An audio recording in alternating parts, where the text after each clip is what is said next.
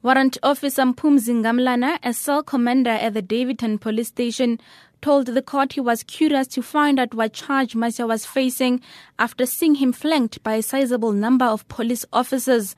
He alleges the police dragged Macia into the cells and one officer tried to attack the taxi driver with a plastic chair. The deceased allegedly complained to the police about his injuries. He was complaining.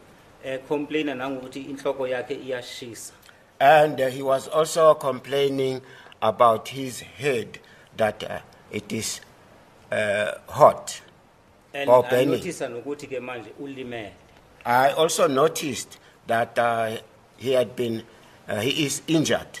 Ngoba bekableeda from i- inhloko. Because he was bleeding from the head. When he questioned his colleagues about the origin of Macia's injuries, he claims they told him he was injured by the stones thrown at the police by the outraged community when they arrested him. He's also told the court they had to use pliers to remove the tight handcuffs from Macia.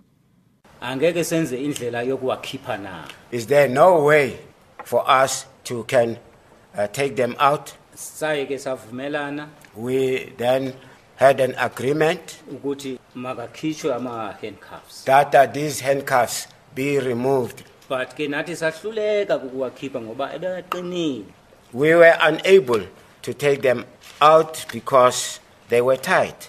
e- e- e- engavumi ne- nesikhiya singakhoni ukusebenza and the key could not work. Ngamlana says he also raised concerns over Macia's medical condition, asking his colleagues whether they had called an ambulance.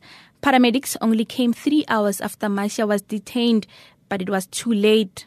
emva kwesikhathi elokwelele kanje After some time, whilst he was still lying in that way, they checked on him. baloko ke bamcheka laphana They kept on checking him till some time that time ke manje bazositshela ukuthi lo muntu akasekho until a time came when they informed us that uh, this person is no more alive. Ngamlana, who has over 20 years' experience in the police service, will go under cross examination when the trial resumes. Phumzile Mlangeni, SABC News, Pretoria.